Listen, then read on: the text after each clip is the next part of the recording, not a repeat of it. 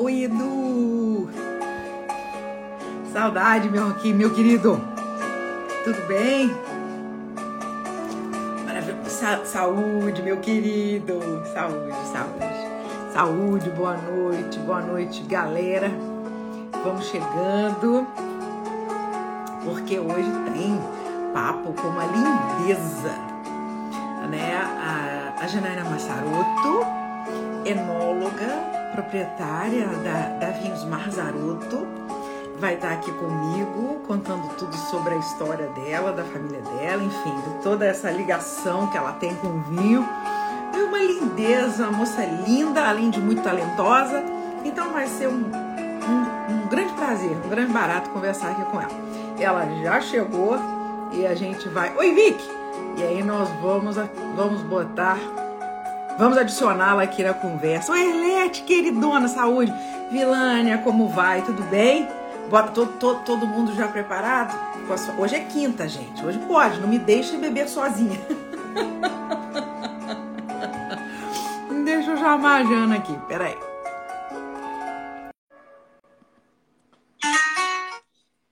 Vamos aguardar, Janaína já vai entrar. Oh! Oi! Como vai, minha querida? Vou bem, tudo certo, graças a Deus. Boa noite. Também, por aqui a gente tá assim com aquele tempo que não sabe se esquenta, não sabe se esfria, sabe, né? Cada dia é um negócio.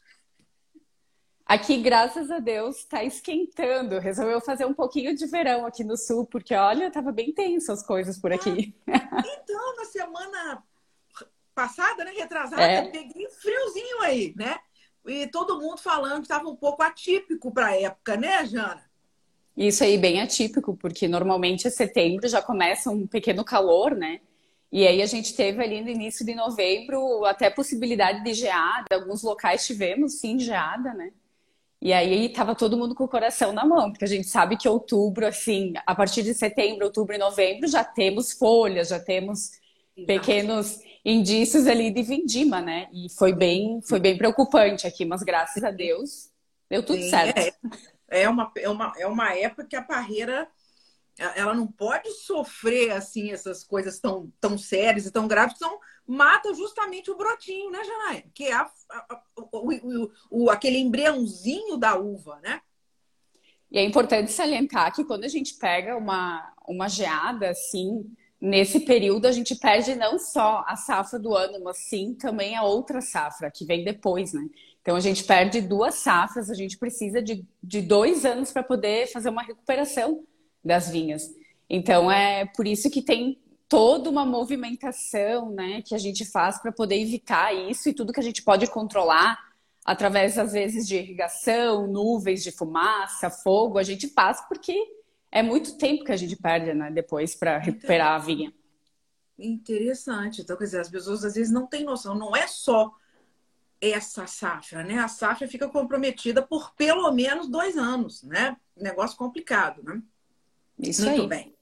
Ô, minha querida, mas vamos começar essa conversa. Bem, mais uma vez, muito obrigada por aceitar meu convite, né? A gente teve o prazer de se conhecer pessoalmente lá em São Paulo, na ProWine, né? Foi muito legal que a gente já teve um contato. Então, quando eu já conheço pessoalmente, eu acho tão gostoso, né? Receber por aqui, porque a gente fica com aquela impressão de familiaridade, né? Que já pertence à família, né? Isso mesmo. Bem isso. Então, muito obrigada pelo convite. E eu queria, então, que você contasse aqui para a nossa audiência, para os nossos seguidores, qual é, né, a sua história com o vinho. Eu quero que você conte um pouco sobre a sua família antes, né? Por que você... Para a gente entender a história da sua família. Certo. Boa noite a todos. Obrigada. Já vejo muitas pessoas conhecidas entrando. Obrigada por prestigiar essa live. É sempre um prazer, Ana. Estou muito feliz de estar aqui no teu Instagram, conversando com o teu público, com os teus seguidores. Isso é muito importante para a minha vinícola e também para o nosso vinho brasileiro.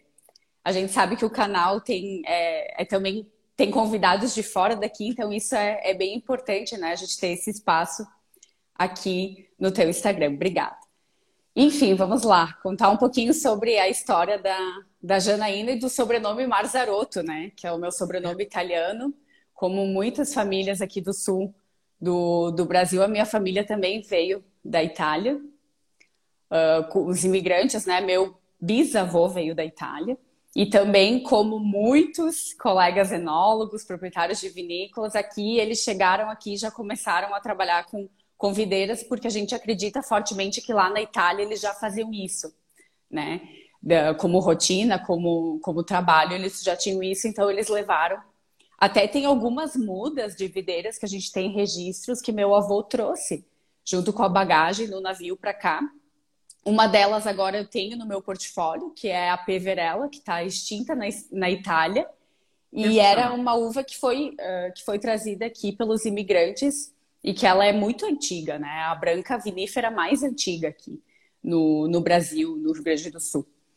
Então, começou tudo lá com o meu bisavô, trazendo as vides. Eles plantavam videiras, né?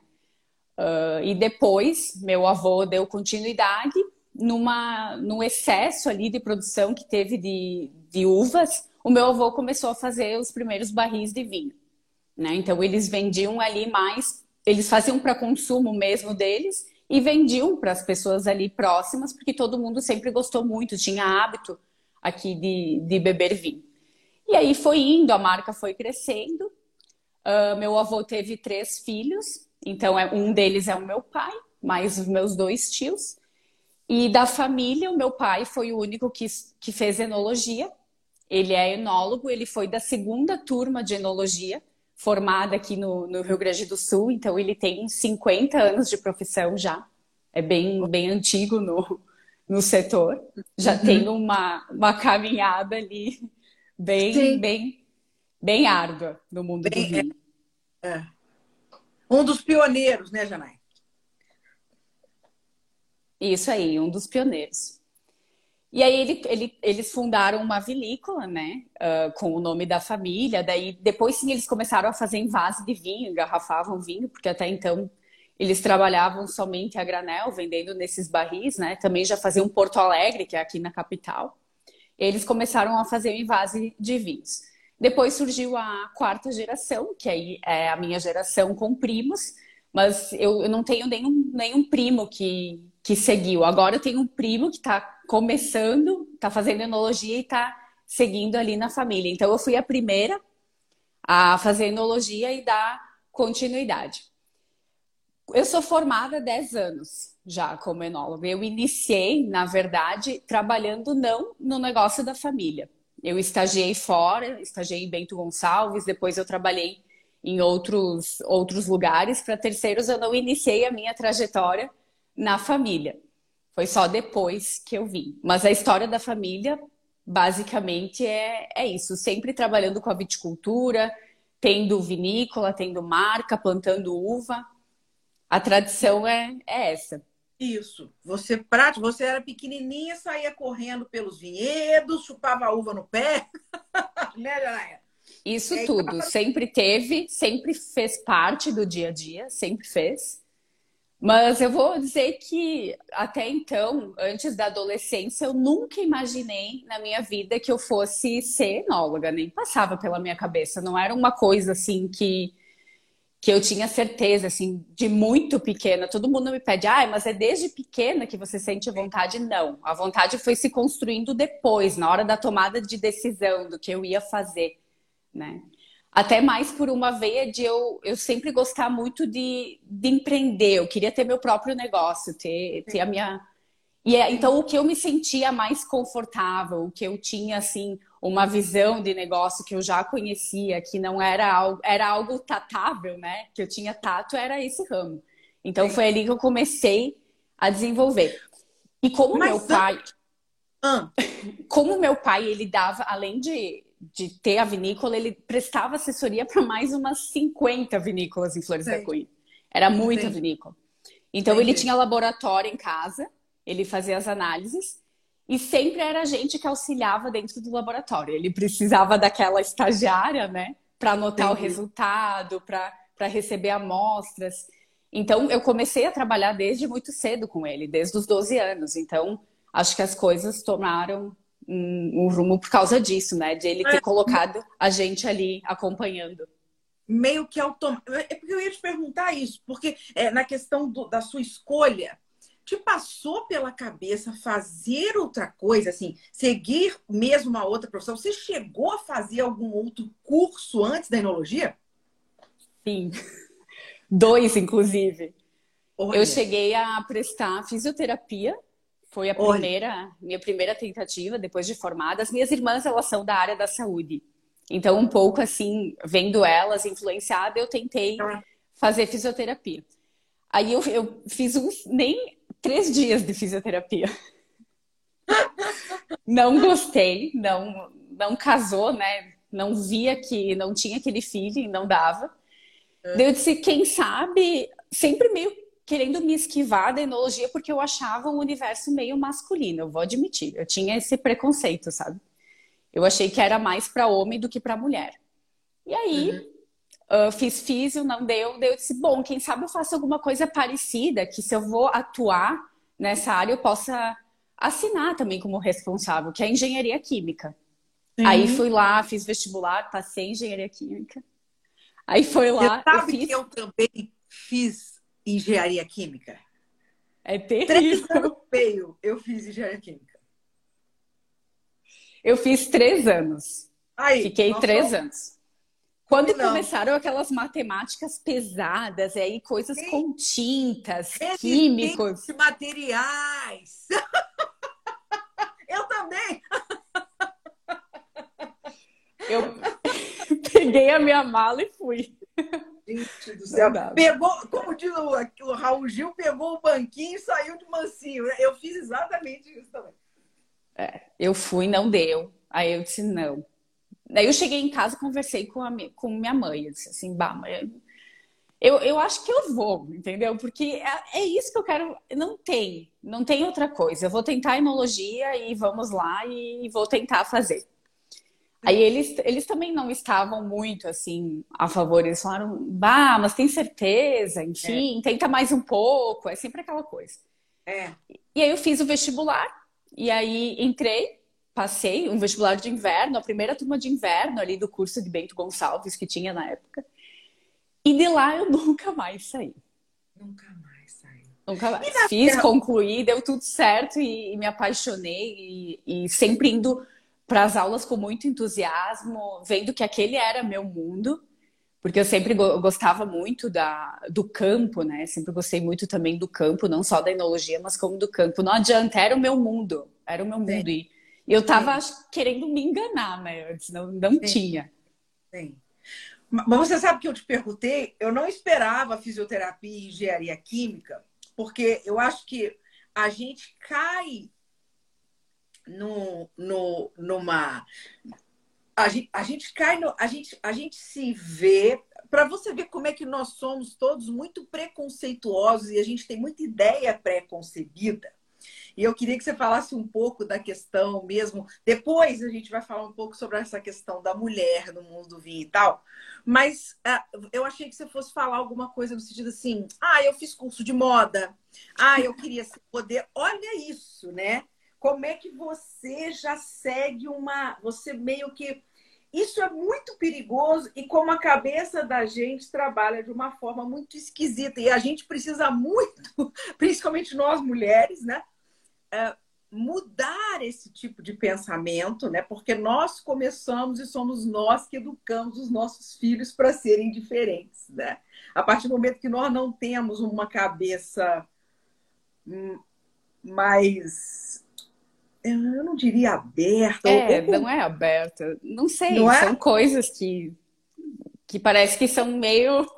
Mas assim, não é a primeira vez que me falam isso. Todo mundo diz, por que você não foi ser modelo? Exato, né? Exatamente. É aquela coisa, mas por quê? Seria tão fácil para você, né? Fácil para você, como se fosse uma carreira muito fácil. Mas é uma coisa muito óbvia. A sua beleza é muito... Né? Ela é inegável. Você, e eu te conheci, você é uma moça alta, né? Aquele estilo mesmo, modelo, né? Mas você chegou a pensar nisso, isso nem te passou pela cabeça? Não, a moda não, nunca, assim. Eu participei de muitos concursos, não vou negar, de muita coisa. Ganhei, inclusive, aqui no meu município fui rainha. Quem me conhece sabe que eu tenho a história com o reinado, já fui rainha. Na faculdade, fui rainha da faculdade, mas eu ia assim, sabe? Precisa alguém ir, a Janaína vai. Ah, eu vou, né? Eu sempre fui muito desinibida. Então, isso me ajudou. E aí, eu sempre fui nessas coisas, mas nada de seguir, de fazer isso da minha vida, de sei lá. Não, eu nunca tive jeito, assim, porque quem me conhece, a Janaína dentro da vinícola, né, como ela é, não, né, muitas vezes você me vendo aqui nem imagina que eu possa fazer vinho, mas eu faço, né, quem me vê dentro da vinícola sabe que eu tô lá e fazendo serviço pesado, todas essas questões, tem isso também, então é bem diferente. É, para você ver que você mesma falou, né? A pessoa às vezes olha para mim e ela pensa, essa moça não tem capacidade. Será que ela faz vinho? Essa moça não tem capacidade de fazer vinho. E outro dia, a minha cabeça anda meio estranha. Eu não sei com quem que eu estava conversando, que a pessoa falou que quando os homens descobrem que um determinado vinho foi feito por uma mulher, por uma enóloga, o cara já fala assim, ah, não, então eu não quero tomar, eu não quero beber, eu não quero nem experimentar. Diz que isso é fato, que isso acontece. Então, assim, nossa. Você, já que a gente já está falando desse assunto, você sente ou sentiu ou ainda sente alguma coisa com relação a isso? Você vê esse tipo de posicionamento? Você vê esse tipo de dúvida, né? Quando vem... Por exemplo, lá na ProWine, as pessoas... Muita gente chegou até você lá. Sabia que você era a dona da vinícola e da enóloga, e era enóloga, ou achava que você estava ali só apresentando os vinhos para alguém? Pois é, sabe que não sei se eu não presto atenção e às vezes eu não ligo para isso e eu só vou, sabe? Eu sou bem assim, eu só vou e deu e não ligo tanto. Então faz muito tempo que eu não sinto assim tão escrachado esse preconceito, né? Mas a gente não sabe o que passa pela cabeça, por exemplo, lá na ProWine. Quem me conhece, que trabalha com os meus vinhos, já vem, né? Jana, né? Que bom te ver, que bom que você tá aqui. Enfim, finalmente estou te conhecendo pessoalmente. As pessoas gostam muito de me conhecer pessoalmente, isso eu noto. Que quem conhece a minha história, sabe o que eu faço, é louca para me ver pessoalmente, me ver. Sim. E parece que entender se aquilo é real, sabe? Isso às vezes eu vejo uma admiração, sabe? Tanto por parte de homens, quanto de mais, claro, pelas mulheres, sem dúvida nenhuma, né? Mas a gente não sabe, mas já acontece das pessoas falarem, ah, você é a dona? Você é enóloga? Acontece, sempre acontece. Em eventos, né, em feiras, assim. Ah, eu achei que você estava só trabalhando para vinícola. Tem isso. Mas eu acredito que também tenha na parte masculina, né? Quem acha que a pessoa está só trabalhando ali no comercial. Mas, claro, sempre principalmente se for jovem, né? Isso. Porque eu acredito que meninos novos sintam isso também, né? Isso. Eu acredito que os meninos jovens também, na frente de projetos, eles também têm o seu certo preconceito, né? Então não dá para generalizar num todo, né? É. Ô, Jana, você falou que quando você se formou, você trabalhou em outras vinícolas, né? E aí na Serra Gaúcha, por onde você passou e quem te inspirou? Você considera alguém, assim, um grande mentor, um grande professor ou professora para você? Bom, meu professor, eu não tenho como negar, é o pilar mais forte da minha vida e de tudo que eu tenho feito até hoje, que é meu pai, é meu maior professor. Não tem inspiração hoje de mundo e de Brasil que supere tudo que ele me ensinou e tudo que eu sou hoje, tudo que eu construí, essa vinícola que vem surgindo tem o pilar dele, que é a base. Ele é a base de tudo, da minha vida. Então não tem como negar que ele é a minha fonte de inspiração. Mas o meu primeiro tato, meu primeiro contato, principalmente na parte de elaboração, ela aconteceu na cooperativa Vinícola Aurora. Ah, então lá eu tinha o Flávio, que ele era o nosso o nosso mentor, né, o nosso enólogo-chefe. E lá ele me ensinou muito também sobre vinhos finos. E foi lá, assim, que eu despertei e eu saquei que onde eu gostava de ir, onde eu gostava de atuar, era dentro da vinícola, era na elaboração de vinhos. Entendi. Foi a minha primeira experiência. Então, foi por lá que eu passei nos primeiros semestres da minha faculdade. Eu fiquei lá estagiando um bom tempo na cooperativa. Eu passei por toda a parte de vinhos comuns, depois eu fui para os vinhos finos, laboratório. E depois, saindo disso, eu voltei para Flores e tive uma grande experiência também no laboratório, muito grande, aqui de Flores da Cunha, que prestava assessoria para o Brasil todo. Que é outro mentor, que foi o Delto Garibaldi, assim, que me ensinou muito também sobre uva, sobre os terroirs, sobre as regiões.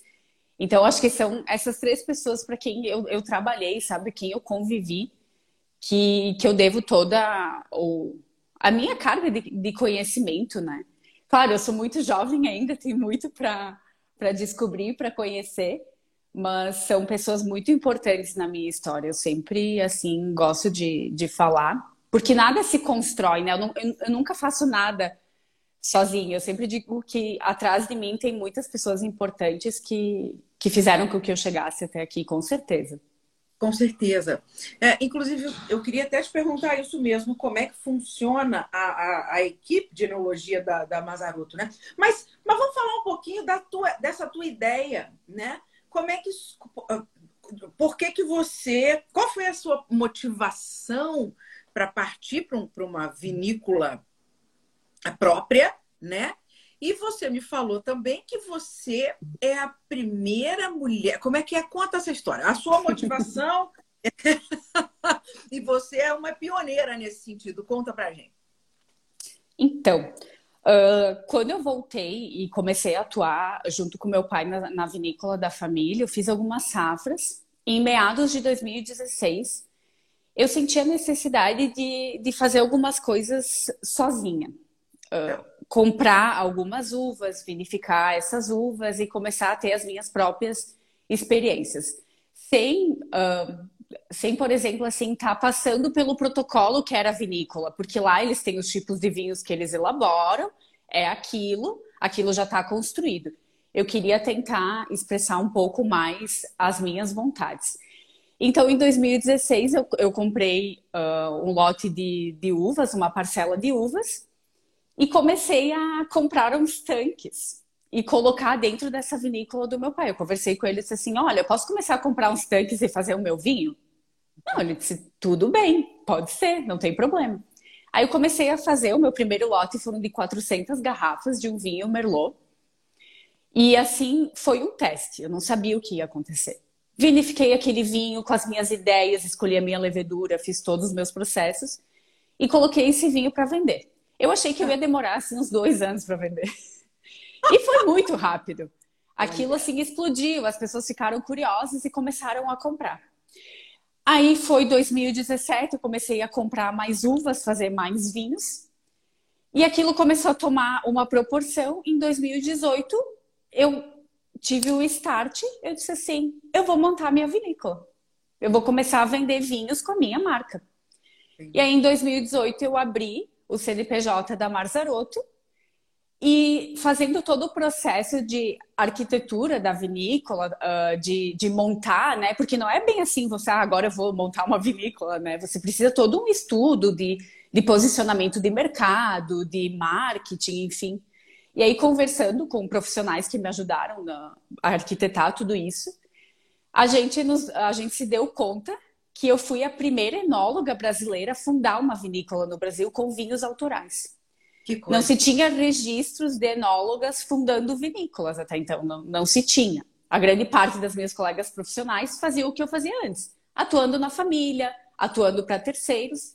Nenhuma era dona da sua vinícola. E fazia vinhos e vendia, assinava seus rótulos, enfim, não se tinha registro disso. Por isso que foi um pioneirismo.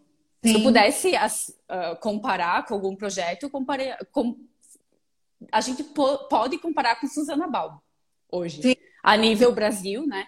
Com lá o nível do país onde ela está, seria a mesma coisa. Então, eu fui pioneira, fui a primeira enóloga, fundar uma vinícola no Brasil. Isso é maravilhoso. É, porque eu tô aqui pensando, as meninas da Mitié, por exemplo, a Ju e a Andréa, é mais recente, né? Isso. As irmãs maravilhosas da Curmaier, a Thalita e a Gília, também são pós, né? É um projeto mais recente que o seu, né?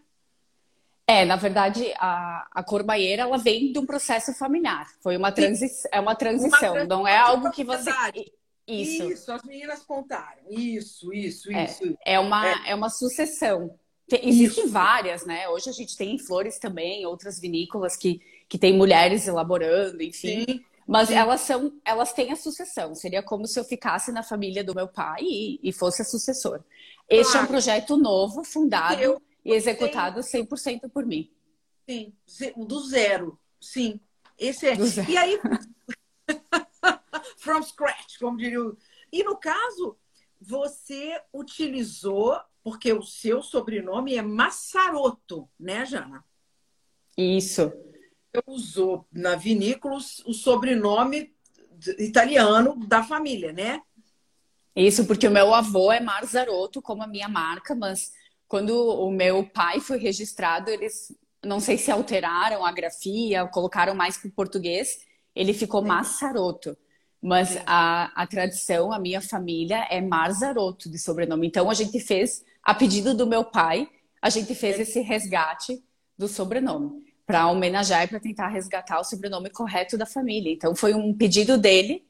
Quando eu fui escolher o nome da vinícola, ele me fez esse pedido, né? Então, eu não tinha como negar isso. Não tem como negar. E no caso... Na sua vinícola, no seu projeto, na Mazzarotto, é você, né, a grande... Você tem parceiros com você aí na parte de enologia ou as decisões são todas 100% tuas? Sim, são 100% minhas hoje.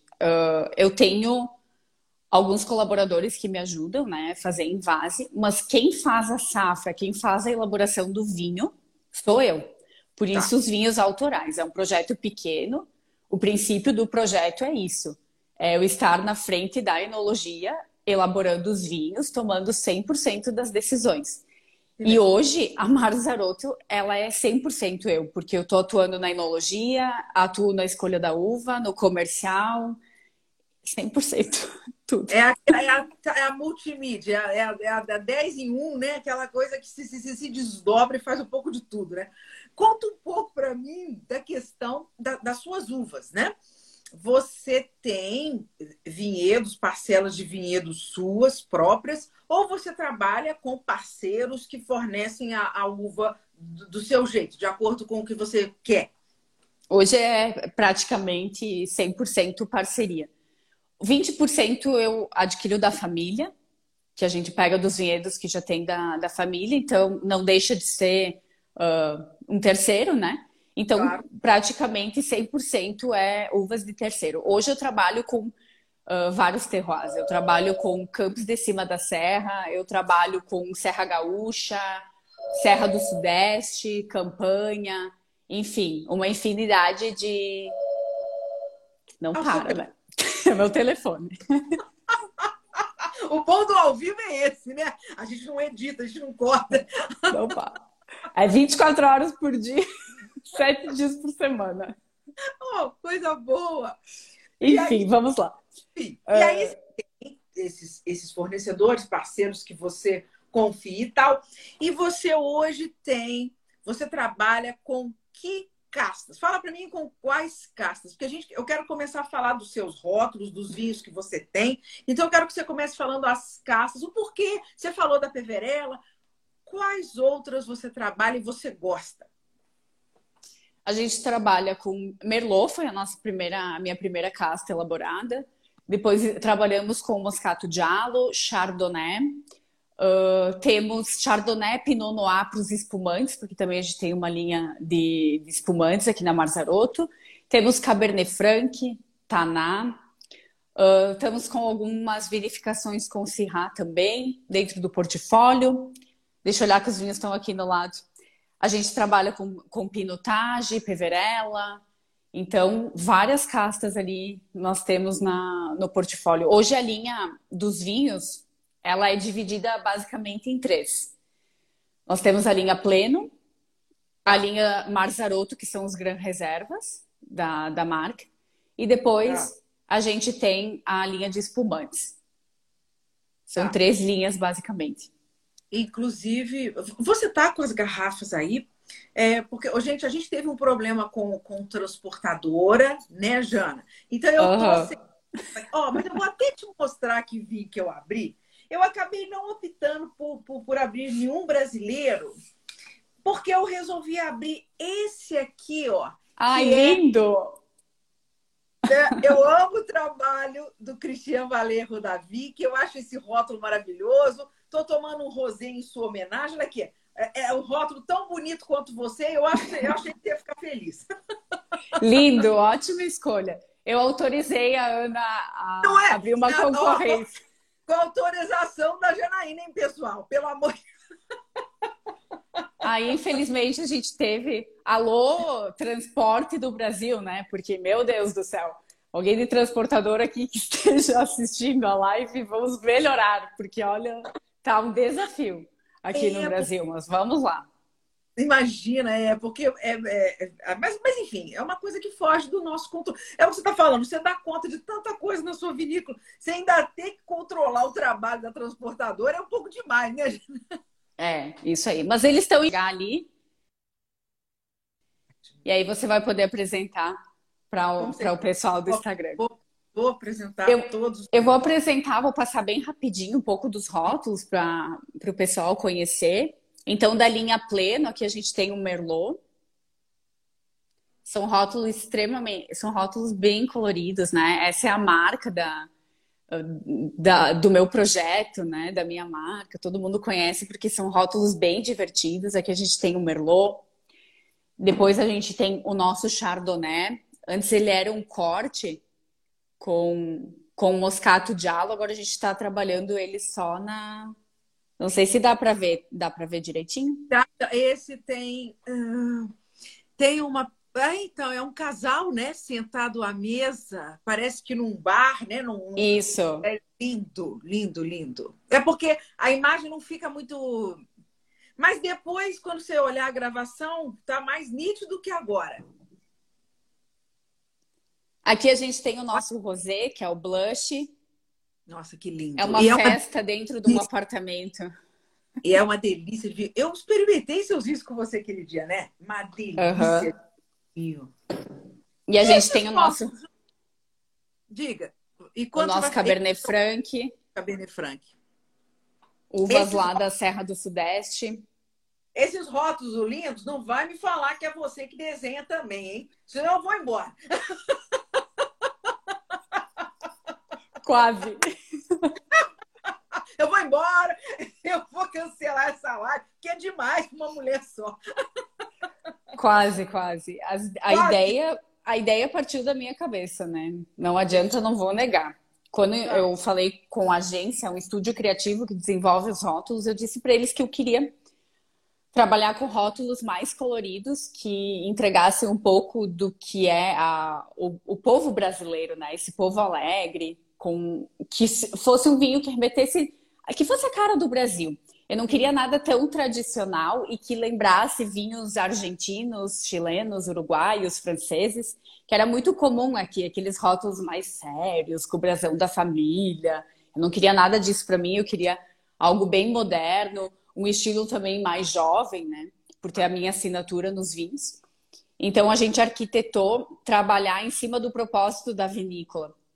A Mazzarotto tem como propósito encontros para a convivência. Eu quero que a partir dos meus produtos, dos meus vinhos, eles sejam indutores de encontros. Que eles estejam presentes nos encontros entre família, entre amigos, casais, namorados, confrarias. Então, a Mazzarotto, ela tem esse propósito. A gente está sempre presente nesses eventos, a gente apoia muitas confrarias, apoia... todos esses eventos. Então, a gente tem isso como propósito e eu queria estampar isso nos meus rótulos. Então, a forma que a gente achou de colocar isso foi trazer figuras do dia a dia. Então, quem olha aqui se enxerga em muitos momentos do seu dia a dia, se vê nos rótulos. Foi isso que a gente quis para a linha Pleno, até por ela ser mais descontraída. São todos varietais, né? Um varietal só, monovarietal. Então, de todas as castas, nós não temos cortes nesses vinhos. Então, ele entrega muito isso, né? O nome Pleno também foi todo pensado nas características do que você vai encontrar dentro do produto. Você vai encontrar uma vinificação plena. A gente não tem tanta... Não vou dizer que eu não tenho interferência, né? Que é um projeto orgânico, não. Não é. Mas a gente tem ali uma casta com tudo que ela vai entregar nos vinhos tintos, as frutas, nos vinhos brancos, mais acidez, um pouquinho mais de frescor. Então, são vinhos bons para tomar no dia a dia, vinhos de dia a dia. Assim, algum do Pleno tem o Cabernet Franc ou o Merlot, eles passam por barrica, não? Ou você opta por fruta, assim, aquela expressão total de fruta? Nós temos dois tintos. O Merlot, ele entrega 100% da fruta, não tem nada de passagem por carvalho. E a gente tem o Cabernet Franc, que ele passa 120 dias por carvalho, porque as uvas, elas vêm da Serra do Sudeste com uma maturação muito excelente, uma carga de tanino bem forte. Então, eu precisei dar uma domada no vinho e a barrica, ela entra como uma microoxigenação, como um afinamento e um complemento. Então, não é aquele exagero de... Você não vai sentir a nota de barrica tão presente. Então, você sente sempre mais fruta. A prioridade da linha Plena é entregar a fruta para o produto. Depois, a gente tem a linha Gran Reserva, sim. Aqui, eu estou com o Tannat da linha Gran Reserva. Olha esse rótulo. Que coisa. Fala isso, né? O visual dos seus vinhos. Eles são lindos. São lindos. Aí, sim. Essa linha Gran Reserva daí entrega 12 meses de carvalho. Daí, a gente tem uvas mais potentes, uma vinificação toda pensada, né, para a elaboração desses vinhos. Ana, quando as uvas chegam lá na vinícola, eu faço toda eu olho para a uva, estudo e eu direciono para onde elas vão, para as linhas que elas vão, né? Então, as uvas de mais qualidade, de mais maturação, de mais potencial, elas são destinadas para a linha Gran Reserva. Então, lá a gente amadurece em carvalho. Pode acontecer que em algumas safras a gente tenha interrupção, não tem, porque daí a gente não tem, né, matéria-prima para entregar o que a gente precisa, então pode ser que aconteça, né? Então é uma escolha. Aquelas uvas boas a gente faz um protocolo de vinificação, de elaboração, para que elas possam agregar lá na barrica estrutura e depois possam ficar um grande vinho com envelhecimento. Todo esse vinho da linha Gran Reserva, ele passa 6 meses na cava e só depois ele vai para o consumidor. Né? Então tem todo um trabalho diferente, pigeagens, remontagens. Aqui a gente faz todo um trabalho de vinificação diferente para esses produtos. E na linha Gran Reserva você tem Tannat? A gente tem o Tannat, o Chardonnay e o Cabernet Franc. No momento são esses 3 varietais. O Chardonnay, né? Fantástico, porque você vai ter 2 tintos. Agora, qual é a tua pegada aí nesse Chardonnay? Trata-se de um Chardonnay com passagem por carvalho também, né? Isso aí. Sim. E aí a nossa escolha é 100% carvalho francês para o Chardonnay, tanto porque eu acredito que o francês, ele dá uma delicadeza que ele fica muito delicado. Então, ele combina super bem com o Chardonnay. Eu acho que é uma barrica que casa super bem, por isso foi a minha escolha. As barricas americanas, normalmente, elas dão um dulçor para o vinho, né? E nesse caso eu quis usar 100% da barrica americana. Ficou um produto muito delicioso, com uma boa acidez. Eu não faço fermentação malolática nesses vinhos brancos, justamente para preservar essa questão da acidez. Então, quem degusta esses vinhos da linha Gran Reserva, eles sempre me dizem, nossa, parece um vinho tão vivo, né? Ele nem parece que tem tanta madeira, porque ele está extremamente vivo. Mas são técnicas de vinificação. Isso que faz com que os meus vinhos sejam diferentes, porque eu emprego algumas coisas que eu acredito, que eu acho que os vinhos ficam diferentes. E eu acredito que esse é o diferencial da Mazzarotto e desses vinhos autorais. Eu poder entregar para o consumidor um produto que sai da minha cabeça, das minhas elaborações exclusivo para o consumidor. Então, às vezes a gente só consegue fazer isso quando a gente é pequeno. Quando a vinícola é pequena, a gente consegue fazer, entregar algumas outras técnicas de vinificação que, às vezes, quando você é muito grande, você perde o controle das coisas, né? Da situação. E quando você é menor, você consegue trabalhar melhor os vinhos. E te dá uma liberdade de inventar moda a hora que você bem entender. É, né? Isso aí. Uhum. Por mais que você tenha um rótulo que o consumidor gosta, nada te impede de uma hora para outra mudar um pouco, né? A pegada desse rótulo, incrementar alguma coisa, inventar um blend, inventar uma moda e até mesmo criar coisas novas, né, Jana? É isso aí, que é o caso do nosso blush, né? Do rosé aqui, que a gente tem uma junção de 4 castas numa cofermentação. Então, nós temos Merlot, Cabernet Franc, Pinotage e Syrah, tudo dentro de um vinho só, de um rosé, cofermentado. E é um rosé, o Andrei tá falando, ó, prefiro os vinhos mais artesanais, vinhos de linha de produção, né? Eles ficam um pouco presos. Eu ia te falar com relação a esse rosé. É um vinho, desde o início, pensado como rosé, né? Não é um subproduto de vinificação de tinto, né? Não, não. É 100% pensado. Tanto que quando eu estudava enologia, e logo que eu me formei, uma das coisas que eu queria muito fazer como profissional era um rosé. Eu queria muito, muito. Então, eu pesquisei muito sobre produtos. A cor, eu me foquei em vinhos mais da Provence, então eu trouxe uma cor bem delicada em taça, um rosa bem, bem clarinho para os produtos e depois trazer para o vinho uma acidez que traz tudo que é o vinho brasileiro, que é um vinho mais ácido, um vinho com frescor, bom de tomar. Quando você está naquele sol, naquele calor, você gela ele, toma ali só um vinho. Eu queria algo assim, que entregasse um frescor, um vinho bom para tomar toda hora.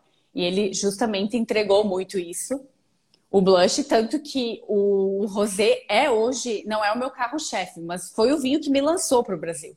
Esse rosé eu fiquei muito conhecida pela qualidade dele, pelo que ele entregava, tanto de cor como de produto. É um produto assim que eu sou apaixonada por vinificar ele. É o primeiro que eu começo, o último que eu termino, por causa dessa junção de várias castas. Eu faço toda a sangria, não tem prensagem, tem sangria dessas uvas. Entendi. Então, são 4 leveduras diferentes que eu utilizo dentro do produto. Olha que legal. Então, é bem trabalhoso para elaborar. Para elaborar, né? E você está falando aí de ser mais trabalhoso.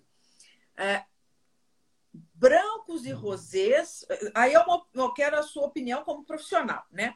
O que você acha mais trabalhoso e mais desafiador mesmo de fazer? Brancos e rosés, o tinto é mais tipo, ele é mais, meio que se faz só. As pessoas têm uma, como é que é a sua pegada? E qual é o seu maior desafio dentro dos rótulos que você produz? Para mim é o rosé, com certeza, até pelo ajuste de cor. Porque ele é o que mais dá trabalho para você chegar nessa cor mais clara. Ele tem todo um processo, um cuidado, uma atenção que você precisa ter. E a questão do branco é que você precisa extrair o mosto quase 100% limpo para você ter uma qualidade, né? Então, ele dá... Não é uma coisa que você vai ali fermentar com a casca, você coloca... Mói, né? Casca, uva, põe ali tudo junto, tá? Tem o trabalho de fazer a remontagem e tal...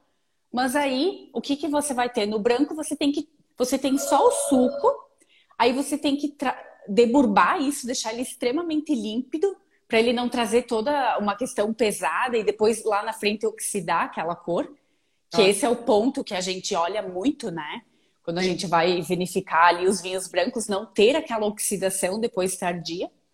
Então, ele dá muito mais trabalho por causa disso, que são técnicas que você tem que fazer antes...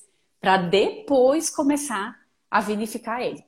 O tinto, eu acredito que a parte de mais trabalho, a parte primordial numa estrutura da elaboração do vinho tinto, é lá no vinhedo.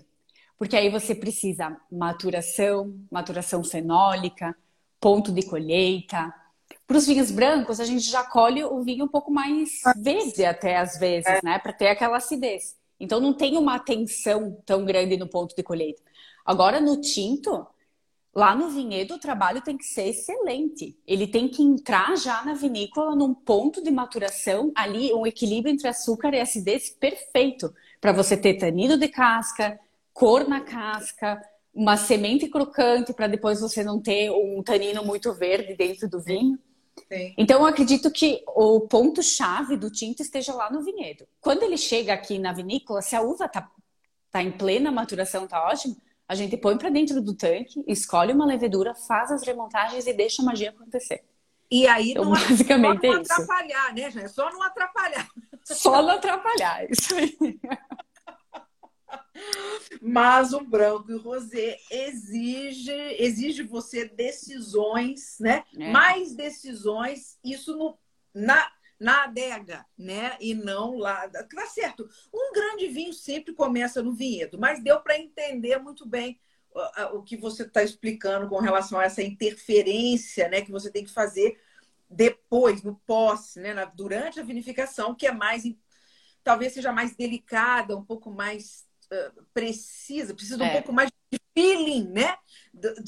Do que o tinto, que meio que vai por si só, né? É isso aí. Eu acho os brancos e os rosés mais trabalhosos de se fazer, com certeza. Na minha opinião, né? Eu também. E com relação aos espumantes? Fala para mim um pouco da elaboração do espumante, desse... Porque o Brasil, né? Eu acho que é aquela coisa... está... sem sombra de dúvida, entre os maiores produtores de espumante do mundo hoje, né? A qualidade do nosso espumante é inegável, mas cada produtor também tem a sua pegada, tem seu estilo. Fala um pouquinho dos desafios e se você curte fazer espumante, se você quer fazer também método tradicional, se está nos seus planos, como é que é? Hoje a gente trabalha com dois, que é esse rosé da Mazzarotto, que é um corte de Pinot Noir com Chardonnay. Nós temos esse aqui, que é a versão branca, então, Chardonnay e Pinot. Não. E nós temos também, eu não tenho a garrafa aqui, o nosso Moscatel, que é 100% Moscato Giallo. Então, o produto, o espumante, ele também é muito trabalhoso, porque você tem que fazer todo o vinho base. Então, a escolha do corte ali na hora que você faz. Depois tem no método Charmat, que é esse, tem toda... A espumatização que a gente faz depois em autoclave, né? Na minha vinícola, essa parte ela é terceirizada. A gente terceiriza com outro parceiro porque nós não temos autoclave aqui. Então, O base é enviado, é feito a terceirização ali do engarrafamento e depois volta aqui para a vinícola. Mas a grande novidade, né, que eu também gosto de falar muito, porque... Aí é todo o processo feito aqui por mim. É sim o método tradicional, que eu iniciei lá em 2019, com as primeiras experiências. A grande novidade, então, da Vinícola Mazzarotto para o ano que vem vai ser o primeiro método tradicional. Nós vamos lançar o primeiro espumante do método tradicional. Com 24 meses, ele ficou em contato com as leveduras. Ele é um nature. Priorizei por fazer nature desse produto. Míseras 400 garrafas. Nossa senhora, vai disputar da tapa, vai ser. Dos meus primeiros bebês, né? Meu primeiro método tradicional. Então, um blend de Pinot Noir com Chardonnay. Em sua grande maioria, a escolha naquela safra foi, sim, trabalhar com o Pinot Noir. Então, grande parcela dentro do produto é o Pinot, que ele estava muito fantástico, estava muito frutado, deu uma estrutura assim, para o vinho base muito magnífica. Depois eu fiz toda a espumatização dele ali, colocamos para o degorge não, para a remoagem ali, para ele ficar em contato com as leveduras. E eu fui acompanhando ele durante esses 2 anos. A ideia era para que a gente tivesse feito o degorge com 12 meses. Mas aí a gente vai abrindo o espumante lá, que ele tá lá descansando com as leveduras dentro da garrafa, e daí a gente vai avaliando, ele estava ainda muito jovem, não tinha nenhum traço de evolução. Porque isso acontece quando você tem uma boa qualidade de uvas, você tem uma boa qualidade de base, né? De espumante. Então, ele evolui com mais espaçado, ele não evolui tão rápido. Então, ele é um baita produto, tanto que uma parcela das garrafas a gente deixou, eu deixei lá, e eu vou degorjar mais pra frente. Talvez com 3, 4, 5 anos. Eu vou avaliar. Então, vai ter um lote ali do meu primeiro espumante Champenois que a gente vai lançar poucas garrafas com um degorge mais longo. Você agora a gente está com essas... Você me avisa, eu quero uma garrafa dessa. Olha, senão a gente corta a amizade. Tá bom. Eu sei que a Ana é fã dos espumantes. Eu acompanho ela, eu sei que ela ama os espumantes. Então ele tá, esse espumante assim, ele tá muito, muito bom. E uma apresentação também extremamente bonita, a gente tá trabalhando meses na elaboração do rótulo. E o nome dele? Então ele vai trazer o nome da vinícola, Mazzarotto, que é para nossa, ele entra na nossa linha Gran, que a linha Gran ela leva o nome da vinícola, que é Mazzarotto. Tá. Ele também vai ser Mazzarotto, não vai ter nenhum outro nome. Mas quando vocês olharem para o produto, vão entender porque a escolha do nome. E também eu estou entrando numa outra fase, né, da vinícola, que a gente tô saindo, né, de lá lá do meu pai, né, porque a gente está lá com os tanques, fazendo toda a operação lá, indo para minha própria vinícola, que eu comecei a construir do zero, né? Então, 2023 para Mazzarotto vai ser um espetáculo. Espetáculo. E onde vai ser a tua vinícola? Porque e aí você pensou em toda uma estrutura de enoturismo. Você vai ter também hotel, restaurante. O que você pensou na tua estrutura? 2020, ali no início da pandemia, a gente começou a arquitetar, porque daí a estrutura lá ficou pequena. Eu já não conseguia mais fazer os meus produtos, então eu comecei a pensar em fazer uma nova sede só para Mazzarotto. Então, começamos a construir. Foi tão bom, sabe? Todo esse processo de construção durou 4 anos. Tudo, assim, do zero. Eu arquitetei tudo. Sabe? É tão maravilhoso, porque desde de como vai ser a loja, o varejo, como vai ser a parte do recebimento... Tudo pensado com muito carinho, tudo arquitetado assim, do zero. Foi muito especial esse projeto. Agora a gente vai estar inaugurando a primeira parte desse grande projeto, que ele se divide em 3. São 1.500 metros quadrados e ela vai estar localizada, então, não mais em Flores da Cunha, mas em Nova Pádua, que é muito próximo de Flores da Cunha. É como se fosse Gramado e Canela. A gente fala 2 regiões ali bem turísticas que o pessoal conhece. Então, é uns 11 quilômetros aqui, nem de Flores da Cunha, é muito próximo. A gente vai estar em Nova Pádua, vamos ter loja de vinhos. O projeto é para ter futuramente um wine bar, ali para comportar a questão de enoturismo, né? Então, tem vinhedos próprios, nós vamos estar com 4 lotes de uvas próprias, onde eu vou começar a plantar. Em breve, o ano que vem, o próximo ano, a gente já está fazendo o tratamento de solo ali para plantar os vinhedos. Então, é o segundo passo depois da inauguração da vinícola. Tem toda a parte da estrutura, as caves, o armazenamento de garrafas, o recebimento também vai se dar todo aí futuramente.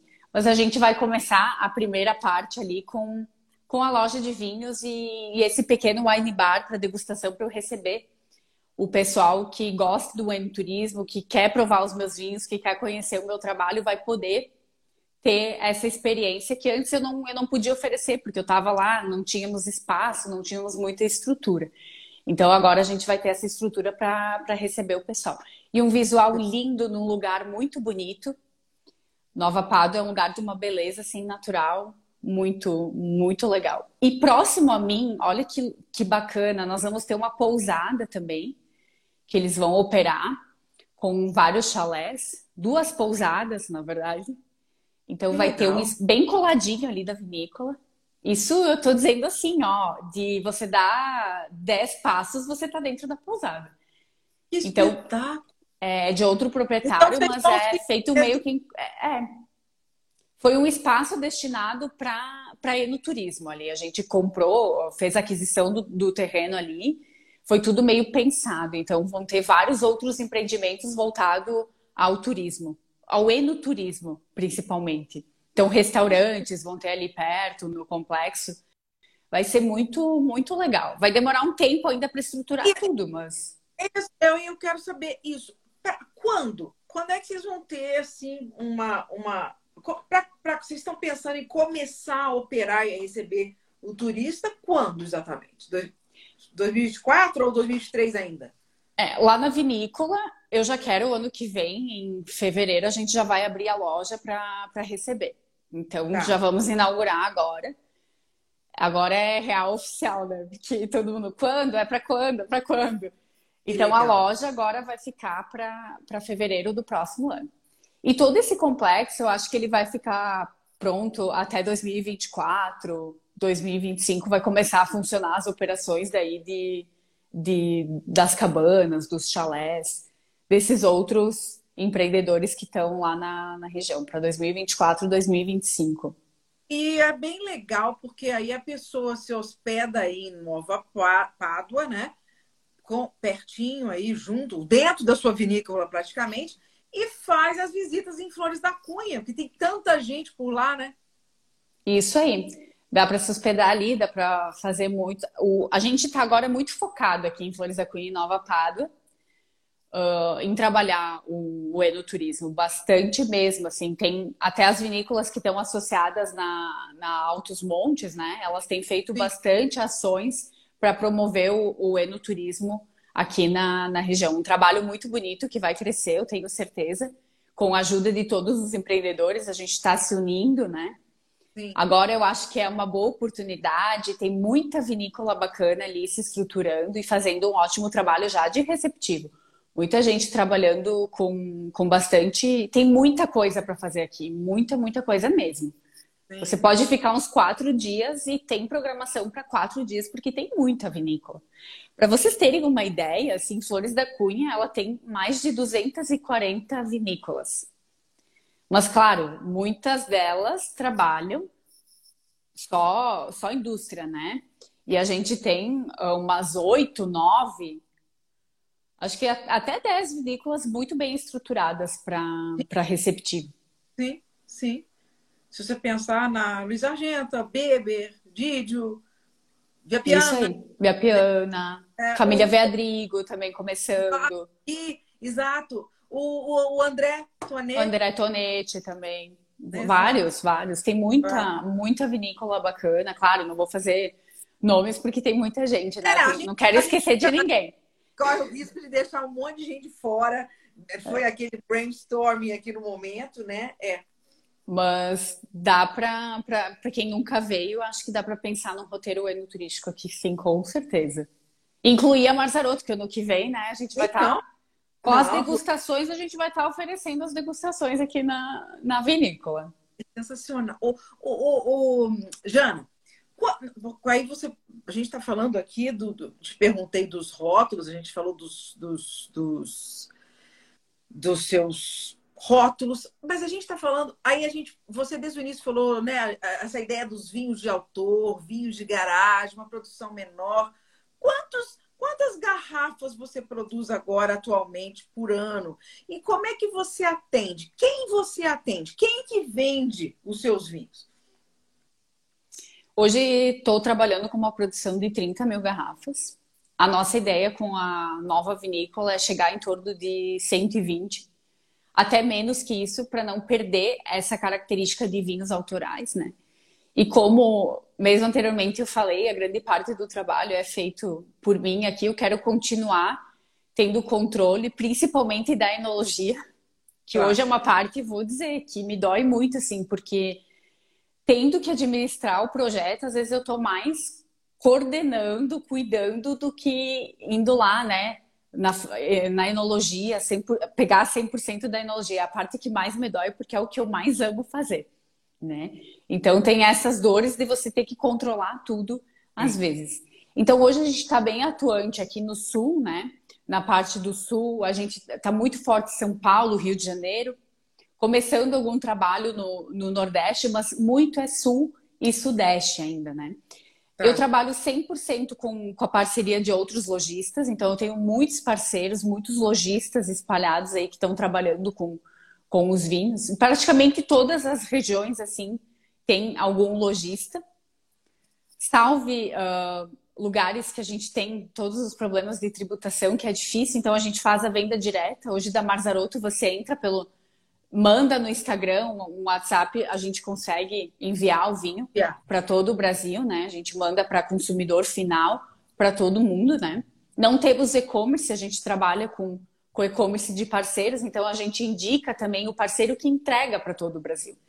Então, normalmente, 100% do trabalho aqui é feito com a parceria dos lojistas, dos distribuidores, dos restaurantes que trabalham com a Mazzarotto. O varejo, o enoturismo, a gente ainda não opera, que é essa segunda fase que a gente quer fazer. A gente quer receber para dentro da nossa vinícola o consumidor final, né? Para estar fazendo as visitações aqui, conhecendo os produtos e aí poder adquirir depois, posteriormente, também os vinhos, né? Da vinícola. Eu quero trazer você aqui em Juiz de Fora. Porque nós vamos fazer uma degustação com a sua presença aqui. Você vem, não vem? Ah, eu venho. Tô indo. Tô com a mala pronta. E vamos conversar isso. E tem alguns de Juiz de Fora aqui na live. Eu vou ver se esses meninos me ajudam a viabilizar isso. Vai ser muito legal trazer você, seu trabalho, seus vinhos, essa lindeza, uma mulher inteligente, uma empreendedora, uma inspiração, né? Você é uma inspiração. Desculpa a pergunta, não sei se você gosta ou não dessa pergunta, se você responde ou não, se não quiser responder, não precisa. Qual é a tua idade, Jana? 33. É uma menina. Marcelo, posso contar com você? Vamos organizar a vinda dessa linda pra cá? Ah lá, ó. Ó, Marcelo disse que sim, ó. Ah lá, o Fran. Ótimo. Aí, eu já tenho uns parceiros para essa sua vinda. 2023 entrando, eu quero você aqui. A gente vai fazer um evento lindo com você aqui. Eu acho que você precisa mesmo. As mulheres do vinho, elas precisam se unir e vocês precisam ter uma visibilidade maior. Eu acho que não existe... Na avaliação nacional, né? Na hora que eu fiz a minha apresentação, eu dei aquela provocada. Ô, André, eu espero que a gente não precise esperar mais 30 anos para ver uma mulher ganhar o prêmio de enóloga do ano, né? Todo mundo riu, as meninas. Eu recebi mensagens das enólogas. Ô, Ana, é isso mesmo, obrigada. Então, a Isabela Peregrino, aqui de Minas, né? Uma grande enóloga que nós temos. Ana, ano que vem eu tô no páreo.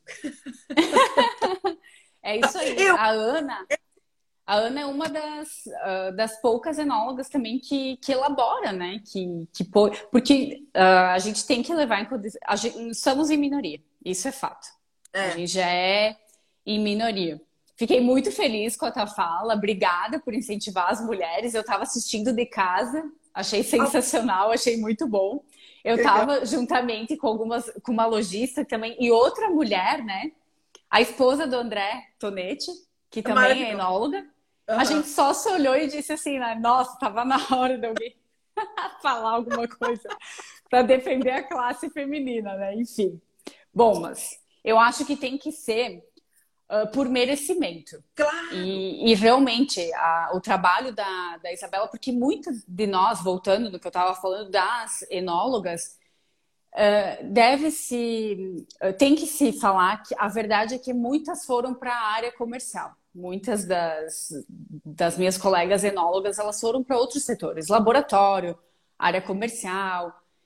Na elaboração de vinhos... a gente conta nos dedos quem está tomando à frente de alguns projetos. Realmente é muito pouco. Por isso que eu acredito que, assim, lá na hora dos reconhecimentos, né, seja mais difícil para a gente, porque a gente está com poucas mulheres na linha de frente. A gente precisa mais enólogas na linha de frente, ali, produzindo, assinando os seus rótulos, né?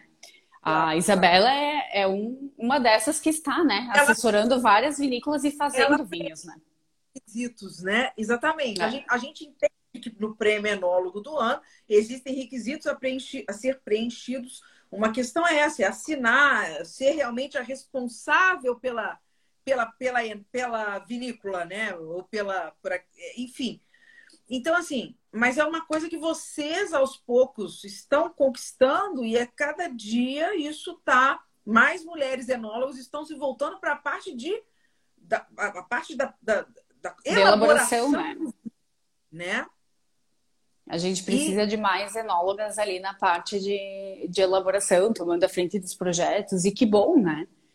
Que bom que serve de inspiração. Eu já tive meninas que estão estudando, que estão começando agora, que entraram em contato comigo e que falaram, olha, você para mim é uma inspiração, eu também quero fazer o meu vinho, nem que seja na garagem da minha casa, e depois eu quero evoluir, eu quero ter a vinícola, eu quero mudar os processos dentro da vinícola da minha família, eu quero também elaborar os meus produtos. Então, eu recebo, assim, muito...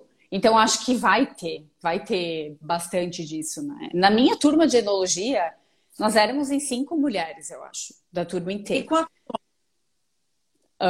Turma de 30, né? Então, o resto dos 25 eram homens. Mas depois teve outras turmas que vieram depois de mim, que era meio a meio, outras que eram mais mulheres que homens. Então, tá mudando muito o cenário, né? Já não é mais uma profissão muito exclusiva, né? Mas o que é muito exclusivo ainda é mulheres elaborando seus produtos, assinando seus produtos, fazendo toda essa parte ali, né? Sem nenhuma outra assessoria por trás, né? Masculina, enfim, tomando a frente e assinando os seus rótulos. São poucas mesmo, dá para contar nos dedos, assim. Dando a cara à tapa, né? Botando... Enfim... Né? É uma arriscar, né? Você realmente olha, não, realmente isso aqui fui eu que fiz. Mas isso é um desafio para todos os profissionais, homens ou mulheres, e eu concordo com você. É merecimento, é talento, é competência, é conhecimento técnico, é experiência, né, Jana? É experiência, isso aí. Eu imagino, quando você começou lá, né? E hoje, quanta coisa... diferente, você já não... Quanto você já não entendeu, né, dos processos da uva, do terroir, isso é muito bacana, né? É bem isso mesmo, é um trabalho de anos, né? E vamos lá, né? Tem muito caminho ainda para... Mas aos pouquinhos a gente vai tendo o nosso reconhecimento.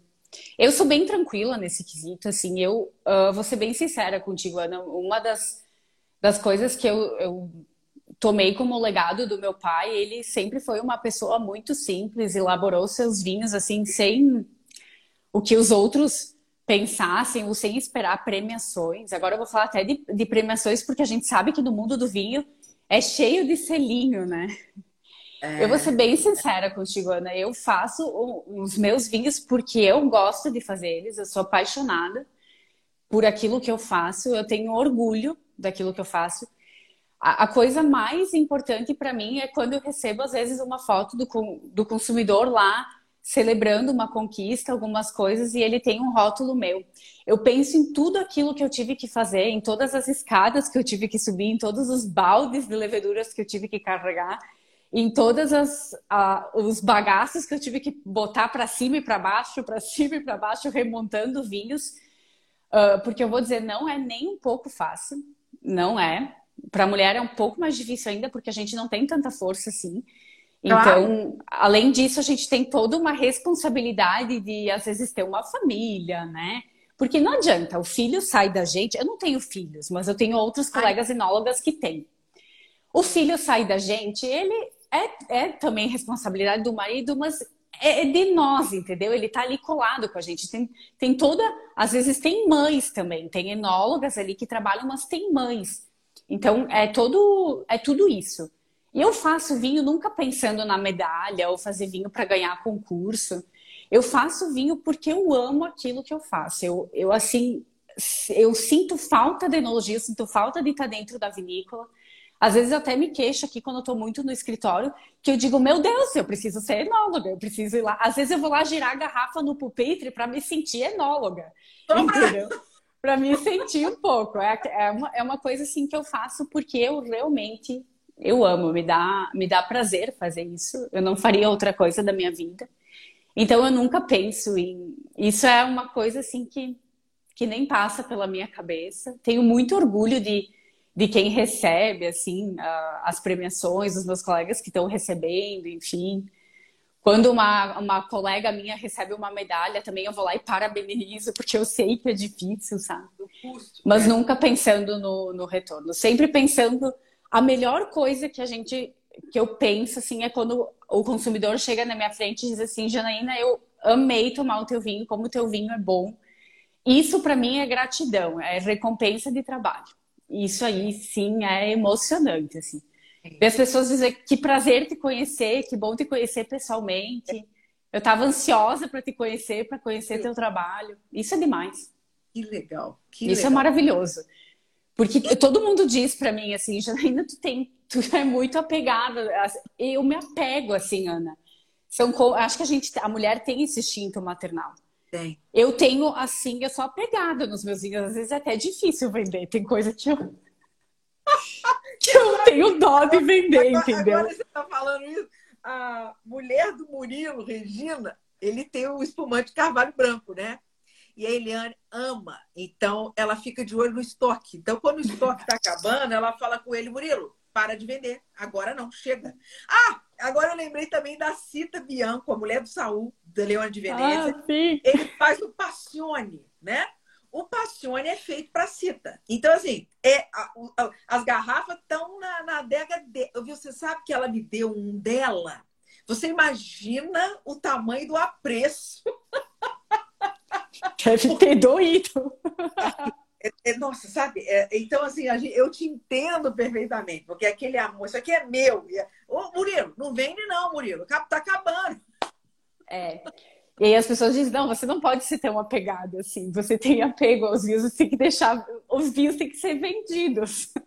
E aí tem muito disso, sabe, também durante todo o processo. E é um cuidado, assim.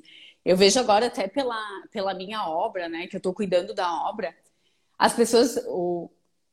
Não adianta. Assim, ó, eu devo ter 2 arquitetas mulheres que entraram lá. 90% do resto é homem. É público masculino. Aí eu tenho que tomar as decisões das coisas e aí eles me falam assim, ai, você é muito indecisa. Não é que a mulher é indecisa, né? É que a gente tem cuidado. O homem, ele é mais prático, né? Isso na enologia é igual. O homem na enologia ele é mais prático. A mulher ela tem muito cuidado, então ela demora mais para fazer todas as coisas, ela é mais indecisa. Sim. Ela tem mais feeling, ela cuida mais, ela cuida da apresentação. Sim. Eu tenho assim pavor que o rótulo esteja torto, mal colocado, a caixa tem que estar perfeita. A gente então, presta atenção nisso, né? É isso aí. Ah, você não tem que se apegar tanto a certas coisas, né? Tem que ser mais prático. O homem, por si só, ele é um pouco mais prático. Homens da live aqui me digam se realmente não é assim. A mulher, ela é mais detalhista, ela é cheia de... Ela implica com tudo. Não adianta, né? Então, a gente é assim com o vinho. Para mim, a apresentação tem que estar impecável. Eu demoro, assim, 1 ano até para desenvolver um rótulo, porque tem que estar perfeito.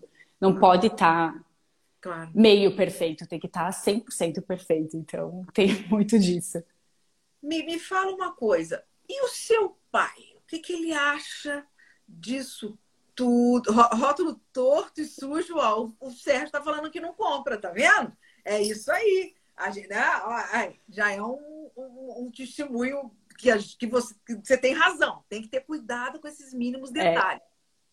Me fala do seu pai. Ele é orgulhoso? É aquele pai coruja? Ele te dá dicas, ele avalia o que você produz, ele é crítico ou ele fala, tá tudo bom? Para quem conhece ele, né? Meu pai, ele fala super pouco, né?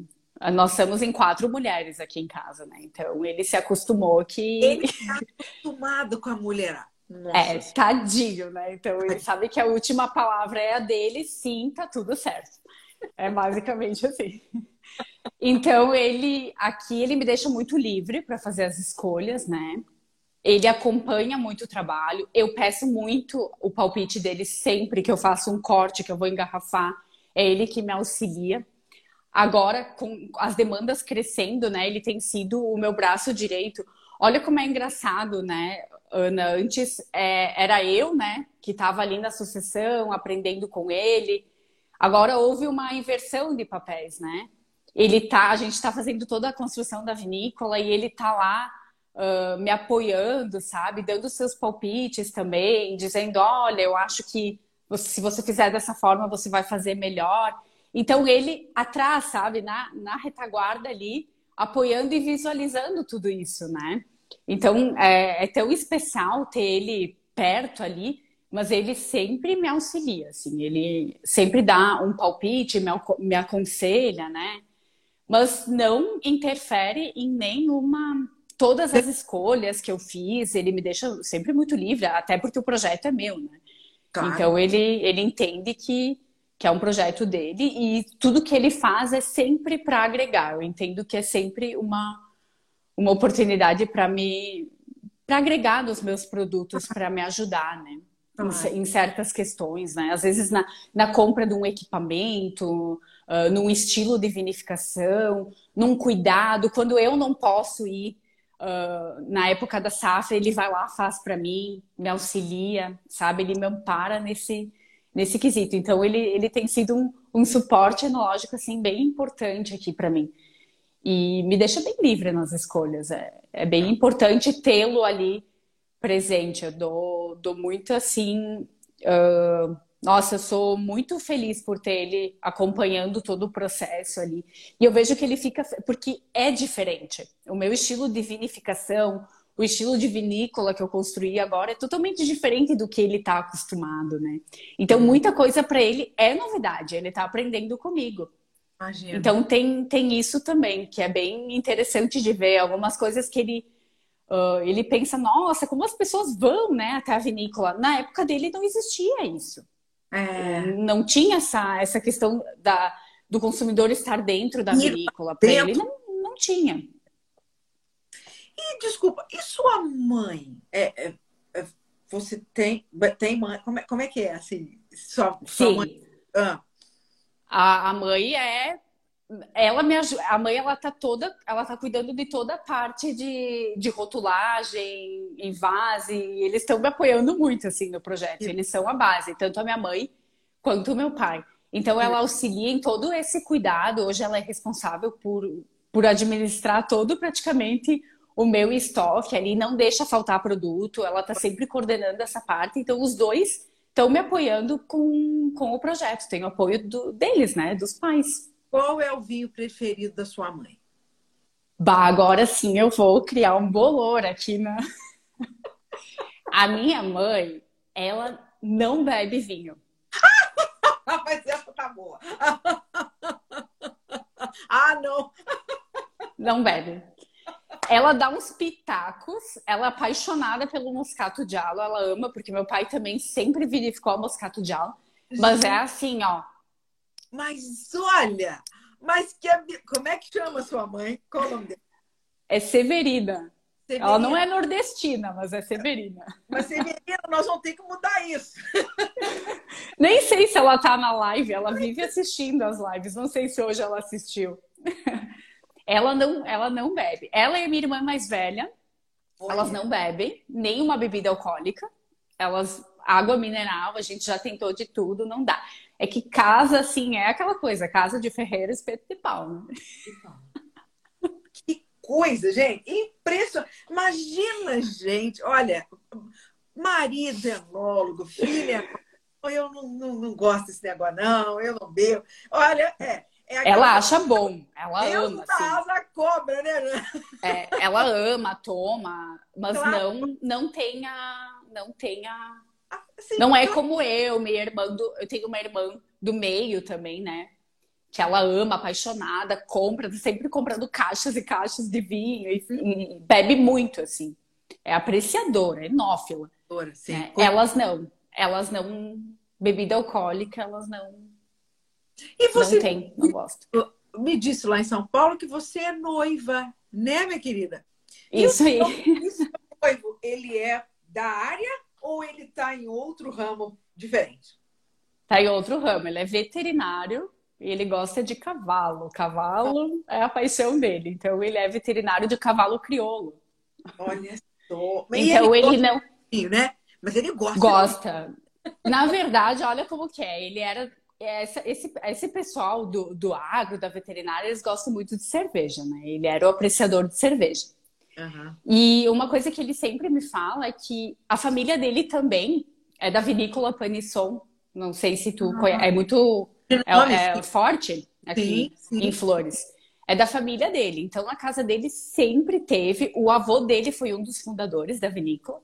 Olha. Então, ele sempre experimentou vinho, sempre teve, mas ele não gostava, assim, não era uma coisa que ele apreciava, ele era cervejeiro.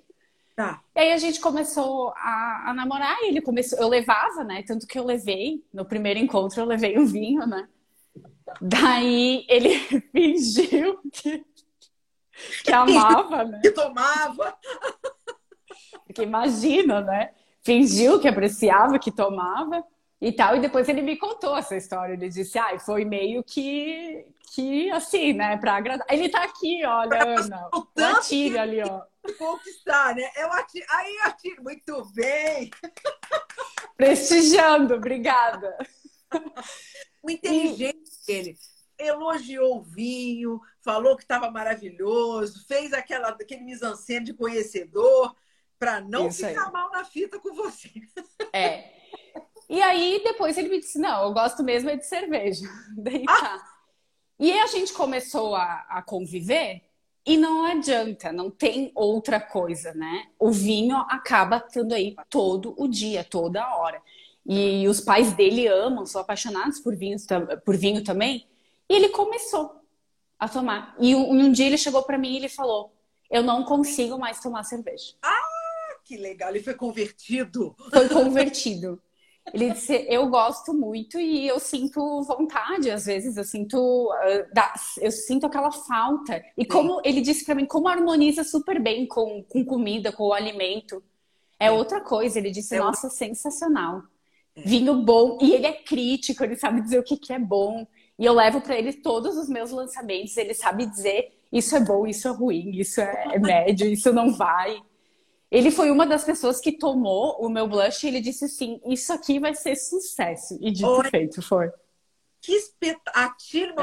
Parabéns. Mas você vê, né, como é que é isso, né? A relação das pessoas com o vinho, ela é assim, ela é aos poucos. E você vai se apaixonando tanto pelo negócio que quando você vê, você não quer tomar mais nada, né?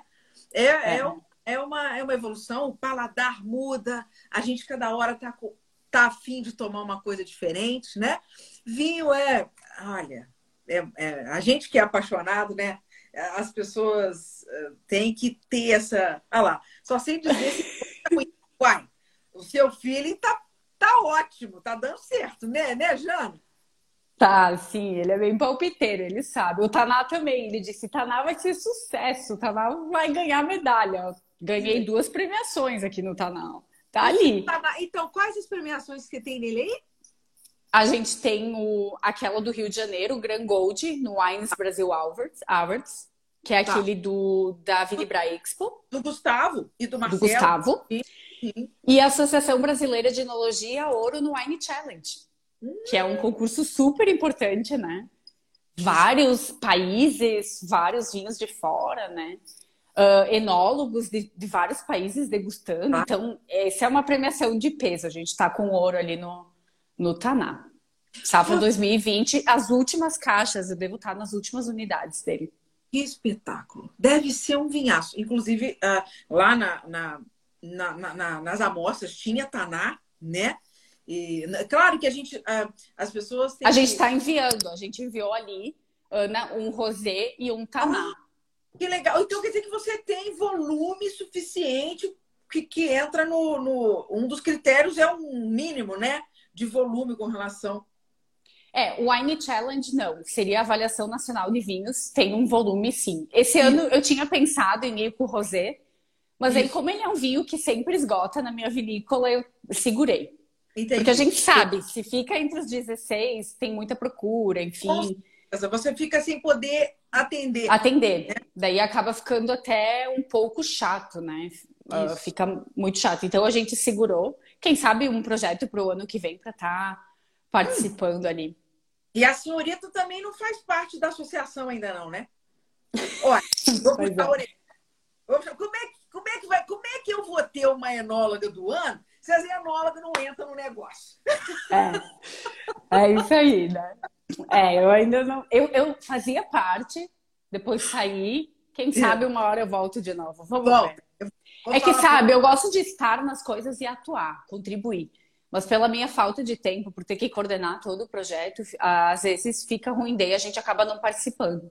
Então não vale nem a pena estar dentro da associação se não for para contribuir, porque eu gosto de ir e gosto de contribuir. Então, quem sabe para mais adiante, quando a gente estiver mais estruturado, eu volto para a associação, com certeza. Volto porque eu acho impossível o Saul querer. Você sabe que o Saul entrou porque a orelha dele deve ter queimado. Que eu falei do Passione. Eu estive na vinícola dele, nossa, acho que foi em setembro. Eles não estavam viajando. Estive lá, prestigiei, tomamos um monte pulciano dele maravilhoso. Ontem eu tava tomando paládio. Olha, e até eu quase peguei estacas de... pra levar pra cá, pra plantar pra mim. Estavam na poda. Peguei estaquinhas lá. Senhora, Saul, obrigada. Vai ficar o show. Depois eu te convido para vir aqui na vinícola para provar os vinhos. Com certeza. Vou falar um negócio. Esse rapaz aí, esse menino, sabe muito o que está fazendo. Castas italianas, Santa Catarina. Um casal muito querido, né? O Saul e a Cita, o projeto deles é incrível. E assim, e para a gente ver como a riqueza, né, dos vários terroirs brasileiros, né, conseguem produzir coisas tão bacanas, vinhos tão incríveis, né?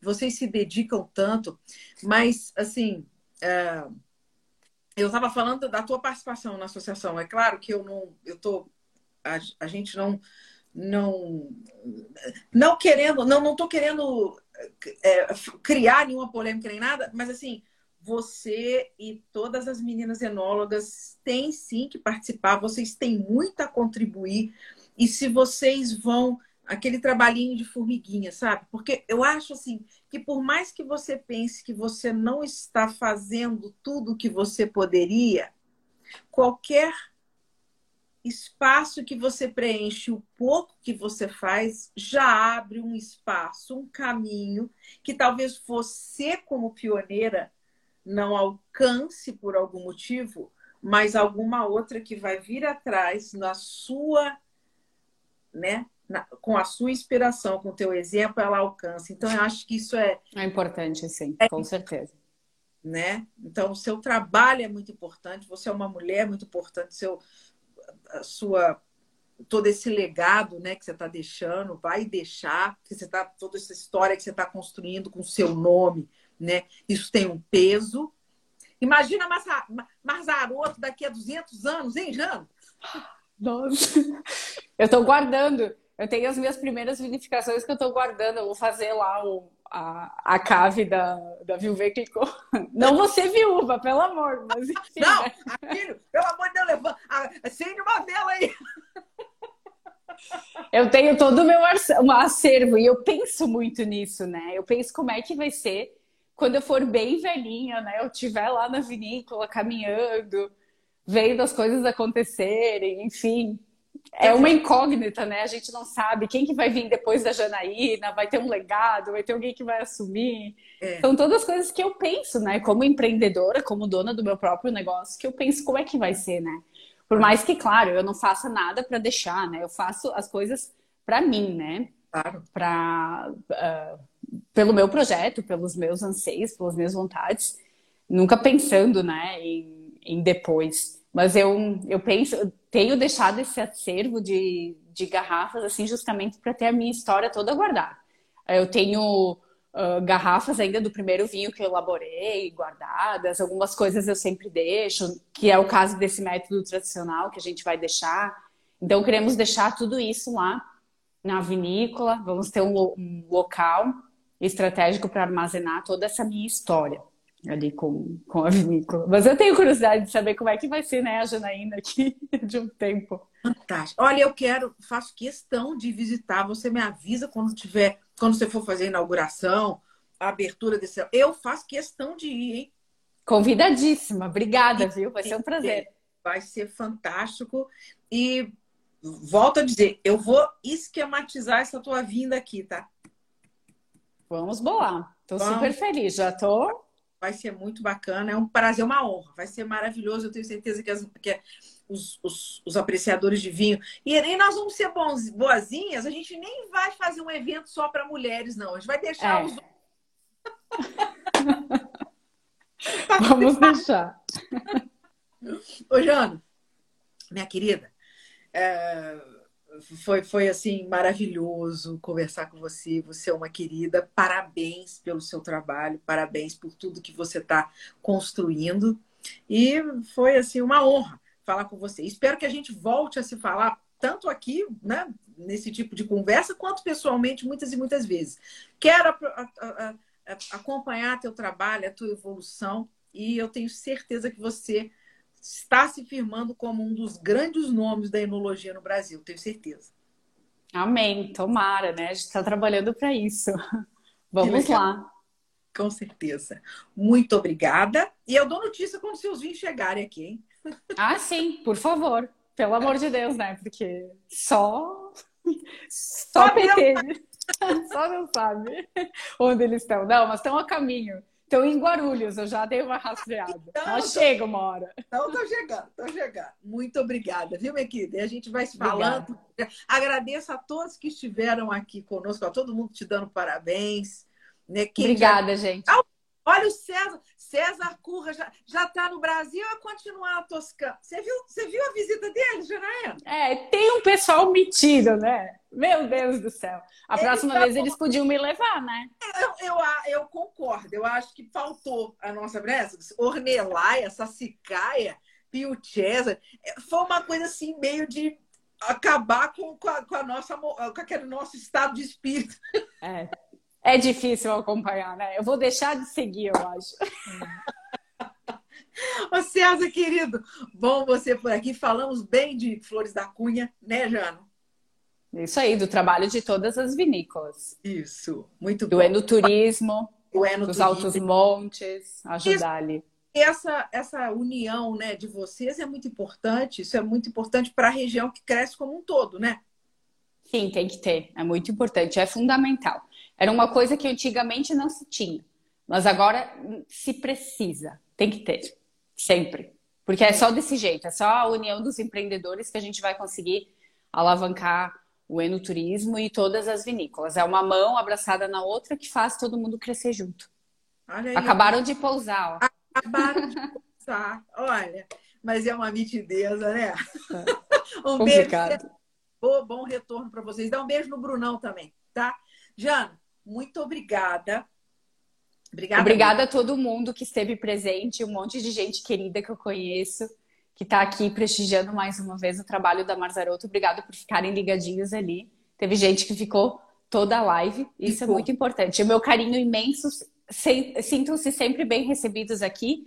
E em breve vou poder receber vocês na minha vinícola. Então fica o convite para nos visitarem aqui, me visitarem e degustarem um espumante, muitos vinhos maravilhosos. Um beijo para todo mundo. Ana, obrigada pela tua simpatia, pelo teu carinho, pela amizade e por trabalhar tão bem as vinícolas e os vinhos brasileiros.